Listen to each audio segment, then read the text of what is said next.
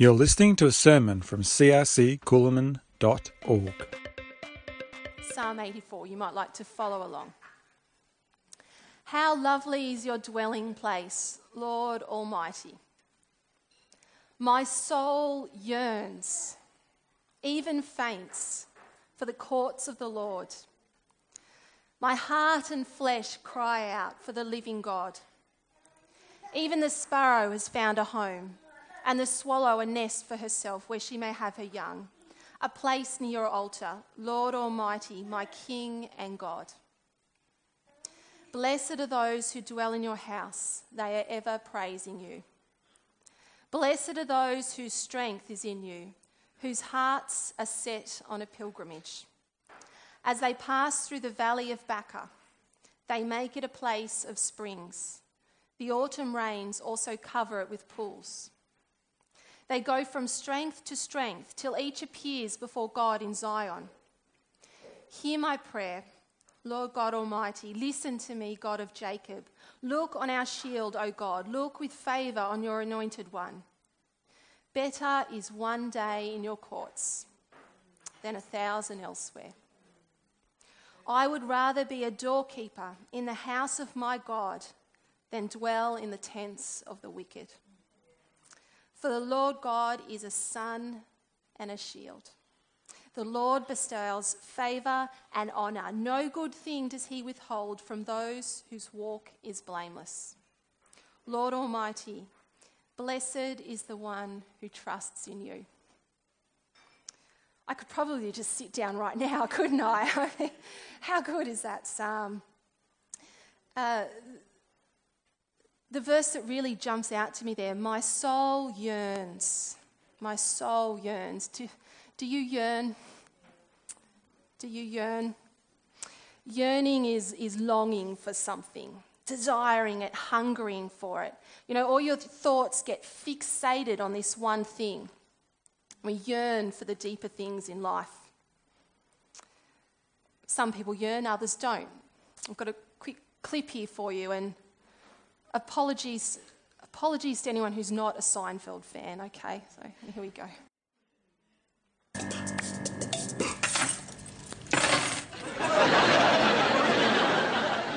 Gee, Kramer, I, uh, I don't know what to say.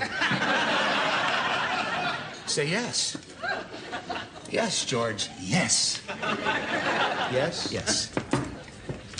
Should I give you my keys? Is, uh, is that the transaction, trading keys?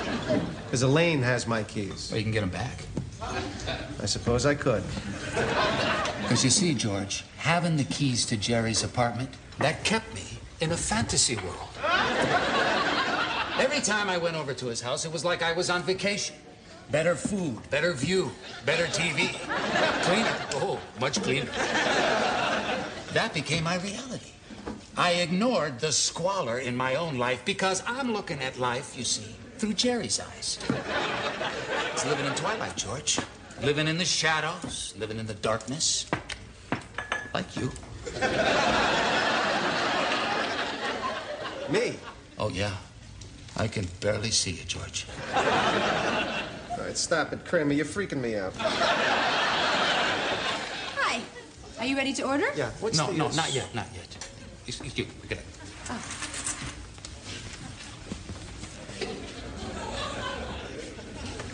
Do you ever yearn? Yearn? Do I yearn? I yearn. You yearn. Oh, yes, yes, I yearn. Often I, I sit and yearn. Have you yearned? Well, not recently. I craved. I crave all the time, constant craving. I haven't yearned. Look at you. Oh, Kramer, don't start. No, no. You're wasting your life. I am not. What you call wasting, I call living. I'm living my Yeah, life. well, okay, like what? No, no, tell me. Uh, do you have a job? No. You got money? No. Do you have a woman? No. Do you have any prospects? No. You got anything on the horizon?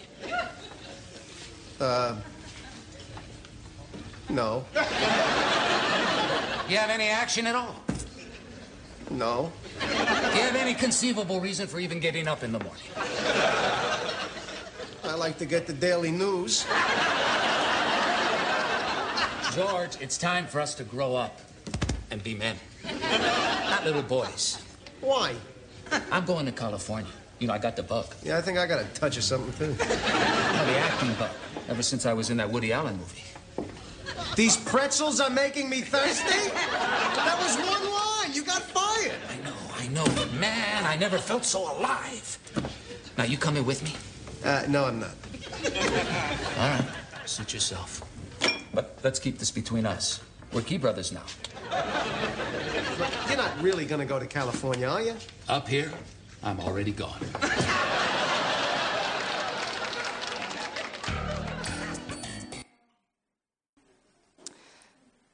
you yearn? um, uh, what, what do you yearn for? Anything? Nothing? Are you like Kramer or George? George doesn't seem to hunger or strive after anything, does he? Kramer is, has, uh, on the other hand, has caught hold of the fact that there, there is something more in life he is made for. And Kramer wants to embark on a journey of discovery. George, however, is, is numbed out and paralysed by the ordinary, everyday distractions of life. So there are two types of people in this world those that yearn and those that don't. And those who yearn are on a mission for more. There is a sense that there's more on offer than what they currently have. Uh, yearners kind of tend to be natural goal setters. They're, they're driven, their life is a journey, they're chasing after something. Those who don't yearn don't seem to approach life with the same sense of hunger and drive and mission. And whatever the day currently holds, they're okay with that. They don't lose too much sleep over where their life is or where it's headed. You know, where they are and what they have is enough. There's, there's contentment. Life is not so much a journey, but a place to be. I'm a bit of a natural yearner, I should confess. I, I, I, yearn. I just, it just comes naturally to me. Uh, I've yearned since I was a child. I, am told that I cried the whole way home from hospital in the car, you know, as a newborn baby. Like I've yearned for something more since I was a, a born. I think what we can all see from this psalm that I read to you, though, is there's one thing in life we should all yearn for. There's one thing we should all hunger after and that's a deeper love of God. And so, this is a sermon about love. Now, most sermons about love are about God's love of us, but today I want us to think about our love of God. And uh, from verse 5 in the psalm, I want us to set our hearts on a pilgrimage, a journey of loving God more deeply, more intimately, more fully. I want us to set our hearts on a pilgrimage. Pilgrimage is a bit of an old word, isn't it? We don't tend to use it too much unless, unless you're part of Fusion and on a Fusion pilgrimage to Uluru or somewhere. Uh, they use it. Uh, but it's, it's, it's a spiritual or a religious sort of word. It's, it's about a journey or a search for something of spiritual significance. Sometimes it's an actual journey to a place of religious significance, or sometimes it's more of a metaphorical journey to a, a place of discovery. So we're going to set our hearts on a pilgrimage, and this is a, a journey of loving God more deeply. We're going to explore how to love God unconditionally. Do you know that's easier said than done? Uh, we tend to love God for what He does for us rather than who He is. We find it easier to love God in good seasons rather than difficult ones. We're also going to remind ourselves that loving God is our most significant priority in life. You know, as mature believers, we, we risk replacing the simplicity of loving God as our chief purpose as believers with um, the, the magnificence of, of, of ministries and supernatural miracles and deep doctrine and impressive programs and, and music and mission and outreach and all of those things. As we mature in our faith, we can lose sight of our first love. And we can make life with God about some of the more showier things of faith. So, as we take this pilgrimage, we're going to discover how to love God unconditionally. And we're going to remind ourselves that loving God is our greatest priority in life. So, whether you're someone who yearns or whether you do not, today we are all going to yearn for God. There was a man uh, by the name of Bernard of Clairvaux, and he, he was a medieval uh, monk who lived around the 10th century. So we're talking about a thousand years ago, long time ago. And he was one of the most famous figures in Europe at the time, and he was a, a quite a prolific writer, and much of his writing has been preserved to, to this day. Now, Bernard must have been a pretty charming and appealing bloke because he was very successful at persuading people the benefits of becoming a monk and joining his monastery. Now, that's no mean feat, um, given the conditions of living as a monk at the time and the vows of extreme poverty and chastity and obedience that they took. And it was said that mothers would hide their sons when he was around. Do you know anyone like, like do, do we ever have that today? Someone comes to town, and as a mum, you're just like, man, I'm hiding my kids.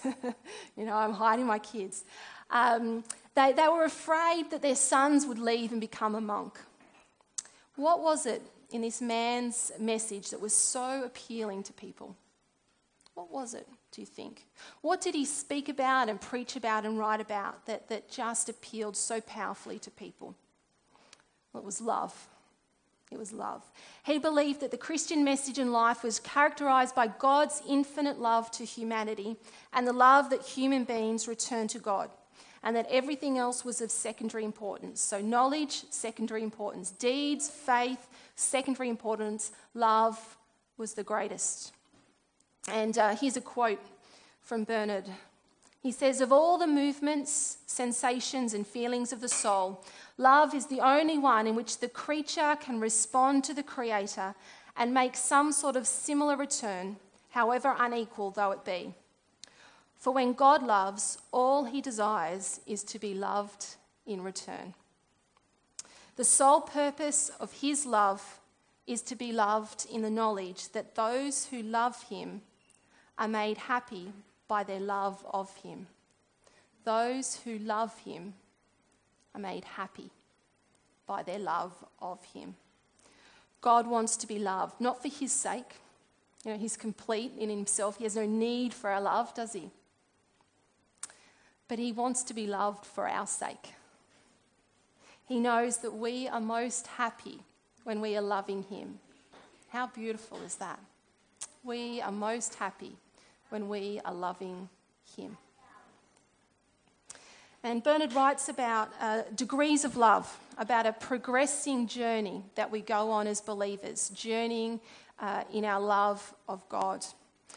And he talks about the first degree of love. This is where we all start. The first degree of love is love of ourself for our own benefit. Love of ourself for our own benefit. In the beginning, this is where we all start loving ourselves more than God. And um, basically, you could say that's sort of the definition of sin, really, isn't it? Loving ourselves more than God. And, um, you know, we, we want to serve and um, satisfy ourselves first and foremost. And God is of secondary interest to us, if of any interest at all. And when our life is pretty good and free from trouble and strife, we might be tempted to think that this great life we live, uh, we're, we're at the heart of that. And our, our love and our hearts, they're focused upon ourselves. And this can result in quite an excessive drive for pleasure and success and wealth and health and status. However, eventually something happens that causes us to realize we can't control everything that happens to us. We can't control everything that happens to us. And so this, this leads us towards the second degree of love love of God for what he does. So something goes wrong in your life. Who's had something ever go wrong in their life? Right, I know who's awake and I know who's asleep. Okay? All right, let's try again. Who's ever had something go wrong in their life? All right, okay, just checking. Uh, you get sick, you lose your job, you, you have a problem with your child or your spouse, something threatens your well being. We've all been there, haven't we? And we start to seek after God in those moments, don't we? We realize we, we need Him in our lives. For without Him, you know, we, we, we realize we're incomplete and we're helpless. And so we seek out assistance from God. And, in the storms of life that bring chaos, we find shelter in Him and we find peace in Him. Uh, you know, alone we realize we're nothing, but, but with Him we realize we can do all things. And we discover that, that on our own we're pretty awful, but with Him we're pretty awesome. And so we begin to love God for what He does. We, we look to Him to meet our needs, and He does. We look to Him for peace, and He brings it. We look to Him for wisdom, and we receive it. And, and so we begin to, to love Him for what He brings to our life, for the security He brings to our life, and the community, and the healing, and the wholeness, and the salvation, and the purpose, the identity, and the belonging. And we love Him for our own sake, for our own benefit. And you know, this is a pretty good start. This is a pretty good start. We all start here, if we're honest. If we're honest. And, and maybe, maybe some of us are starting here today. Maybe this is where you currently are. Now, the way we discover who God is as a God of love is by going to Him with our daily needs, going to Him in prayer, bringing our needs to Him, calling out to Him. You know, I need you, Lord. No one else can help. I can't do it myself. Nothing else will satisfy. I need you, Lord. And as we, we bring ourselves to Him and, and you know, we, we, we taste the, the, the sweetness of His kindness to us, as we taste His, his mercy towards us, as we see his, his direct intervention in our life, our, our hearts get stirred, don't they? In admiration, in affection, uh, in devotion towards Him. You know, we taste and see that the Lord is good. We experience His direct intervention in our life, His fatherly concern and care for us. And we know that He is good because He has been good to us. We know He is love because He acts on our behalf. And, each time we, we taste of his, his love, our, infe- uh, our affections towards Him increase, our appetite for Him grows. You know, what sweet relief it is to experience and know God's love in this way. You know, no longer are we striving to meet our own needs or make our own significance in the world. No longer do we need to generate solutions for ourselves. We instead can go to God and we get all that we need from Him. However, here's where many people park their hearts on their spiritual journey. They love God, but it's a self focused love. God is good to me, and so I love him. God has saved me, and so I love him. God brings me peace, and so I love him. God has healed me, and so I love him. We love God, but it's conditional on what he does for us. It's, it's a conditional love that we have for God. I have a cat ginger marmalade. She's a ginger cat, funnily enough. And um, Ginger Marmalade loves me in, in her own kind of way. She was sitting next to me yesterday. And she was smooching her head and rubbing all over me, and you know, I'm patting this cat. You know, she shows me this affection she purrs and she comes and rubs against my legs and, and she asks for pats and she wants her head scratched and her chin scratched and, you know, everything, everything scratched there. And, and my cat loves hanging out with me.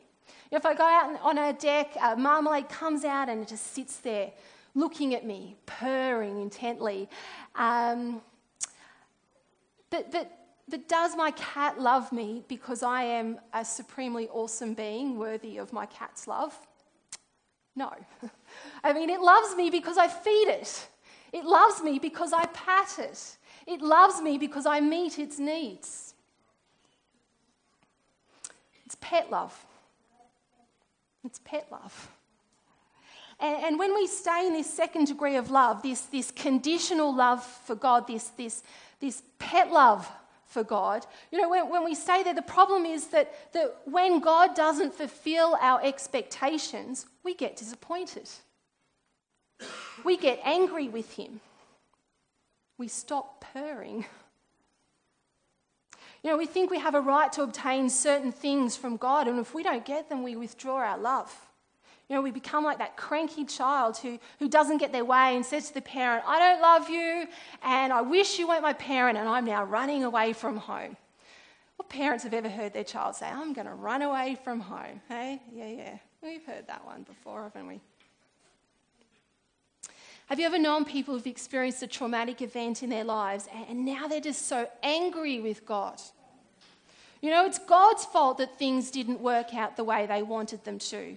And so they, they withdraw from fellowship with God. He didn't meet their needs, and now they don't want to know Him. Or, or on the opposite side of things, someone who has come to God with a need, and God meets their need, and now they, they, they no longer have any reason to fellowship with Him because their problem's been solved. Until next time they have a problem. They need to go back to God. You know, e- even as, as mature believers, we can lose sight of loving God for who He is rather than what He does. When we've journeyed with God for many years, we, we can lose sight of God on our pilgrimage and get distracted by all the other things on our journey. All those things like doctrines and theology and programs and, and missions and miracles and money and, and you know, your calling and your, your ministry success. Like, have you ever gone to the supermarket for one thing and, and like walked out with a trolley load because you got distracted along the aisles? Okay? I mean, you go in there for cheese. Let's say you go into the supermarket for cheese.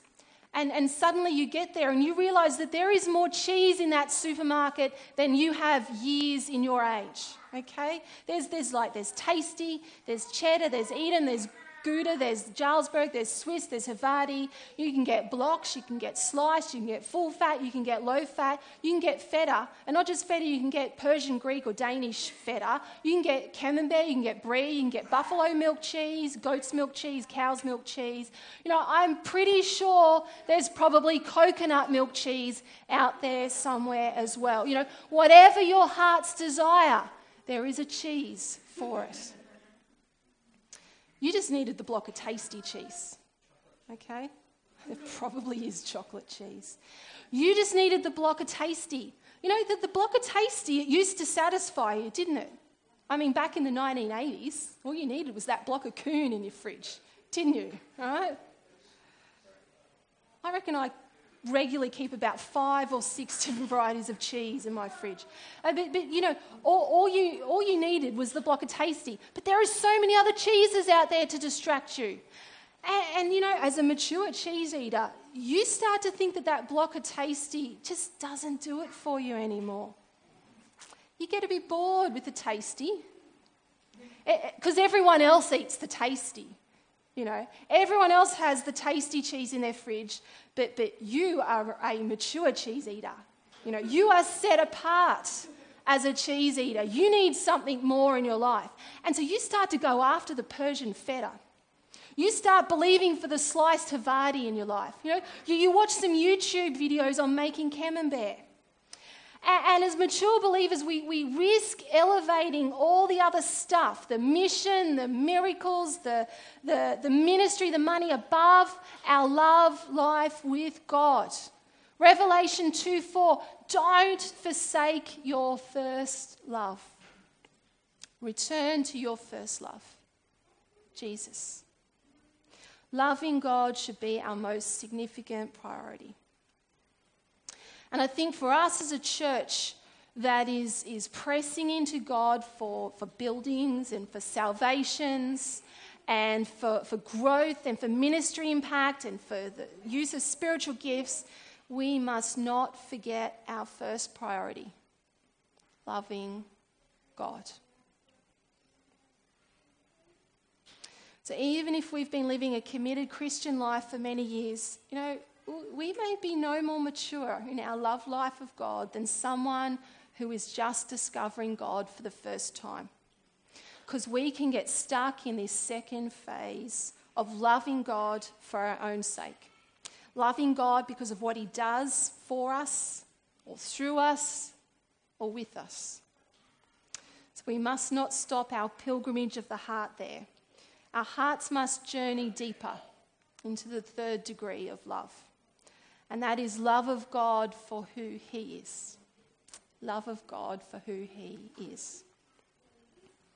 Loving God as the one who is worthy of love by reason of His greatness. Loving God not for what uh, significance or support we get from Him, but simply loving God for who He is living in, in intimacy with God as your greatest aim and goal. Desiring God, fixing your longings upon God Himself. And this is the heart of the psalmist. How lovely is your dwelling place, Lord Almighty. My soul yearns, my soul yearns, even faints for the courts of the Lord. My heart and my flesh cry out for the living God. Even the sparrow has found a home, and the swallow a nest for herself, where she may have her young. A place near your altar, Lord God Almighty, my King and God. Blessed are those who dwell in your house, they are ever praising you. We journey from being self focused people to God focused people. We journey from being problem and need focused people to God focused people. Do you yearn? Do you yearn to love God more deeply? How is it, you think, that God takes us from this second degree of love to the third? How does God move us from, from loving Him conditionally to loving Him unconditionally? How, how does God take us from being distracted and fascinated and infatuated by all the other aspects of life and ministry and, and get us to focus on Him as our first and our greatest love? How might God take us to a place where we yearn for a deeper love of Him above all other human longings and desires? How does God take us on this pilgrimage of the heart? The thing with pilgrimages is that they're difficult journeys. They are supposed to be uh, long and arduous journeys that take faith to get to the end of. They take persistence and denial of self to take these difficult journeys to, to arrive at a place of spiritual significance or enlightenment. And when I hear the word pilgrim, I, I sort of picture someone who's walking along through a, a desert or a rocky mountain. It's a difficult journey. Uh, pilgrimages are not something people undertake for fun or convenience. So, when we are on a pilgrimage of the heart, we need to learn how to taste God's provision in suffering. We need to learn how to taste God's provision in suffering. Psalm 84 Blessed are those whose strength is in you, whose hearts are set on a pilgrimage. As they pass through the valley of Baca, they make it a place of springs. The autumn rains also cover it with pools. They go from strength to strength till each appears before God in Zion. This word Baca here means to weep. Uh, Baca refers to a type of tree, a weeping tree, one that sort of weeps or drips sap or resin. And it's normally found growing in, in dry, waterless places. And so the Valley of Baca symbolizes this, this dry, difficult, sorrowful place. And in the, the psalmist's day, pilgrims probably passed through this valley on their way to worship in Jerusalem. So as we journey through difficulties and hard experiences, as we reach out to God in those times and taste His goodness and provision, this opens our heart up to the wonder and the glory of who God is.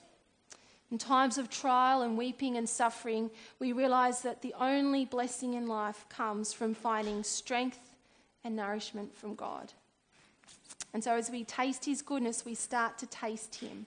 As we appreciate His goodness, we start to appreciate Him.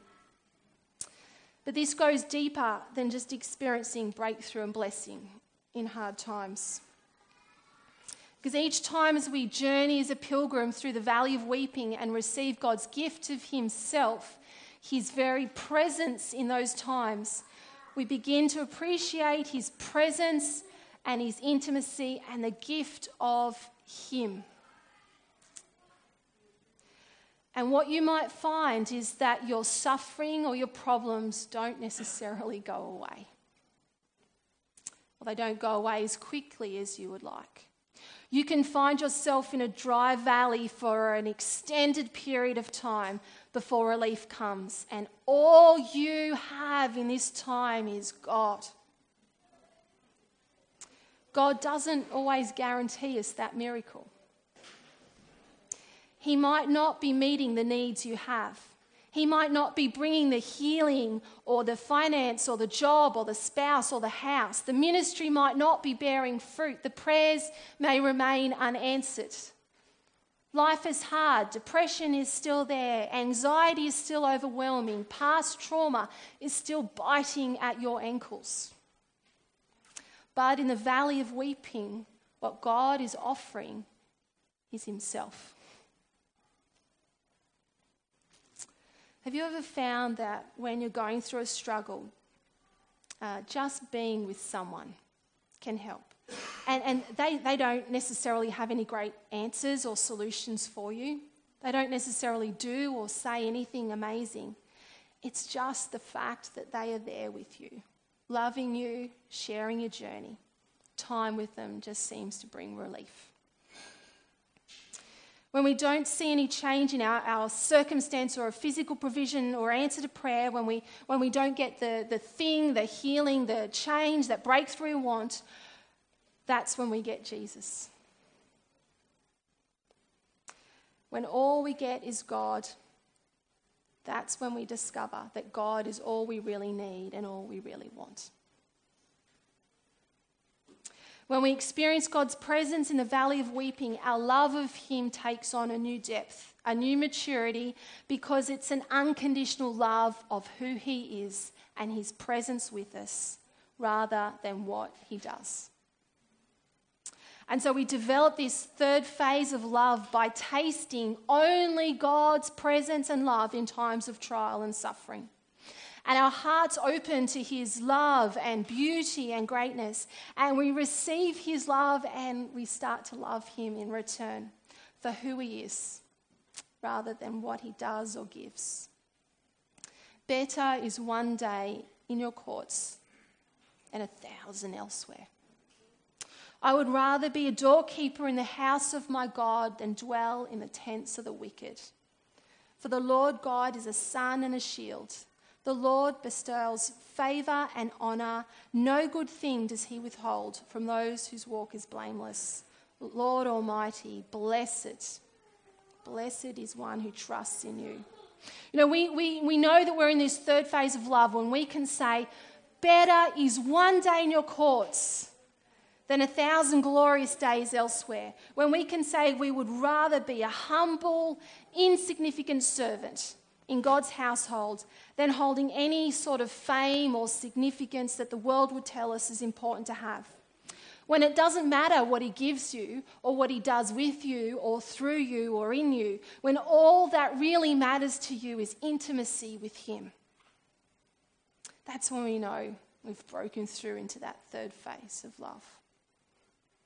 Know, whatever God's calling you to in, in life, whatever abilities He has given you, uh, whatever ministry He has equipped you, you for, would you trade all of that in for a life of insignificance but intimacy with God? Would you do that? Let me read to you from uh, the Jesus I never knew. And Philip Yancey, he's talking here about a, uh, a priest who used to teach at Harvard University by the name of Henry Nouwen. And Henry Nouwen is a, fairly well known um, uh, intellectual and in, intellectual and author. I've got some of his books on my bookshelf. He's, he's a very talented, uh, uh gifted famous sort of person. And Philip talks about how this uh, person, at the height of his career, moved from Harvard University to a community called Daybreak in order to take on the demanding ch- chores required by his friendship with a man named Adam. And so Nouwen now ministers not to intellectuals, but to a young man who is considered by many a useless person who should have been aborted. Nouwen describes his friend. Adam is a 25 year old man who cannot speak, cannot dress or undress himself, cannot walk alone, cannot eat without as much as help. He does not cry or laugh, only occasionally does he make eye contact. His back is distorted, his arms and leg movements are twisted. He suffers from severe epilepsy and, despite heavy medication, sees few days without seizures. Sometimes, as he suddenly grows rigid, he utters a howling groan. On a few occasions, I've seen one big tear roll down his cheek. It takes me, uh, this is um, Nouwen, an hour and a half to, to wake Adam up, get him his medication, carry him to his bath, wash him, shave him, clean his teeth, dress him, walk him to the kitchen, give him breakfast, put him in his wheelchair, and bring him to the place where he spends most of the day with therapeutic exercises. And then uh, the author of the book, Philip Yancey, he, he says, on a visit to Nouwen in Toronto, I watched him perform that routine with Adam, and I must admit I had a fleeting doubt as to whether this was the best use of his time. I've heard Henry Nouwen speak, and I've read many of his books. He has much to offer. Could not someone else take over the menial task of caring for Adam? When I cautiously broached the subject with Nouwen himself, he informed me that I had completely misinterpreted what was going on. I am not giving up anything, he insisted. It is I, not Adam, who gets the main benefit from the friendship. Then Nouwen began listing for me all the benefits he has gained. The hours spent with Adam, he said, has given him an inner peace so fulfilling that it makes the most of it makes most of his other, more high minded tasks seem boring and superficial by contrast. Early on, as he sat beside the helpless child man, he realised how marked with rivalry and competition, how obsessive was his drive for success in academia and Christian ministry. Adam taught him that what makes us human is not our mind but our heart, not our ability to think but our ability to love. From man's, Adam's simple nature, he has glimpsed the emptiness necessary that can only be filled by God, the kind of emptiness that desert monks achieved after much searching and discipline. All during our interview, Henry Nouwen circled back to my question as if he could not believe I could ask such a thing. He kept thinking of other ways he had benefited from his relationship with Adam.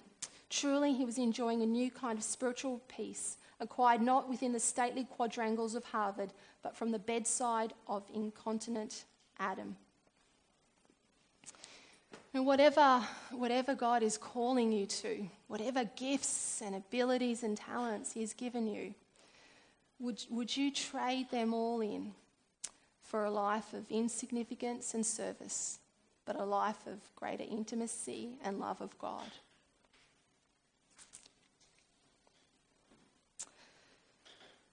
Even, even the most fleeting taste of intimacy with God is far more satisfying than anything else this world has to offer.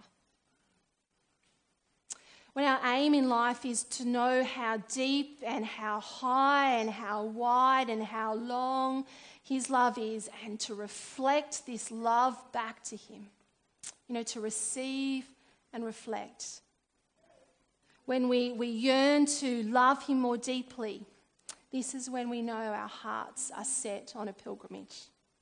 This is when, um, as the, the Passion Translation of this psalm says in verse 6, the Passion Translation says, Even when their paths wind through the dark valley of tears, they dig deep to find a pleasant pool where others find only pain. When you know how to love God in dark and difficult times, this is gold. This is blessing. It's a superpower far greater than any Marvel superhero. Is your heart set on a pilgrimage? This is what it looks to be a mature, grown up follower of Jesus. This is what great faith looks like being able to find joy and intimacy and delight with Jesus in places where others only find bitterness and weeping and despair. Perhaps you don't often visit the, the valley of weeping. However, all of us can be people who yearn to love God with all of our heart, all of our soul, all of our mind, and all of our strength. So may the Holy Spirit light a raging fire of desire within you.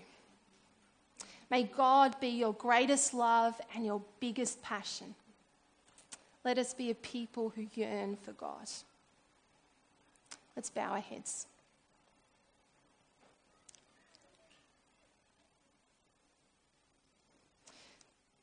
It might be appropriate for you now to just stop and reflect, just as you sit there with your eyes closed and your heads bowed.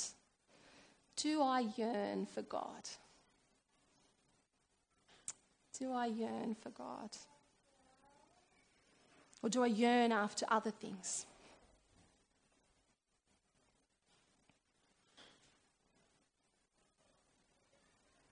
Is God my greatest love, my biggest delight?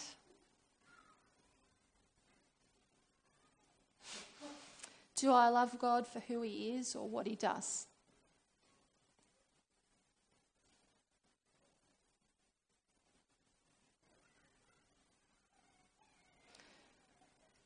maybe you're even sitting there and you're not even sure if you do love God because it's, it's such a, a, a, difficult, abstract thing to understand. Do, do I really love you, God? What does that mean? How do I know?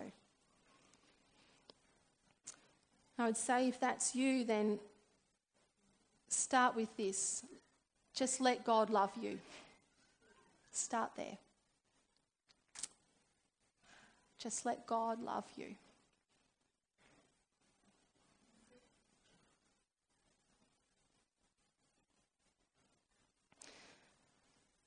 Lord God, we thank you for your intimacy and your presence with us. Holy Spirit, come now and just reveal the deep, high, wide, magnificent, and glorious love of the Father for us.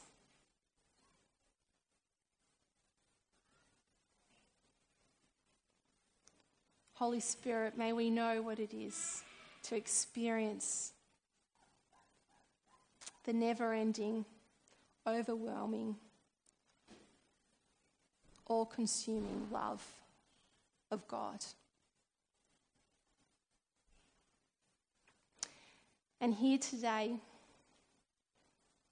as we sit and, and bask and delight in your love,